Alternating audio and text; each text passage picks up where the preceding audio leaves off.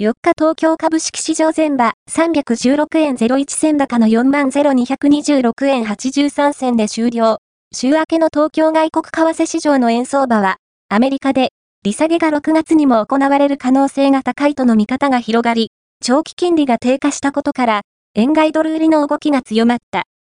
4日の東京株式市場の日経平均株価、午前の終値は、先週末1日より316円01銭高い40,226円83銭。トピックス東証株価指数は2713.79で取引を終えた。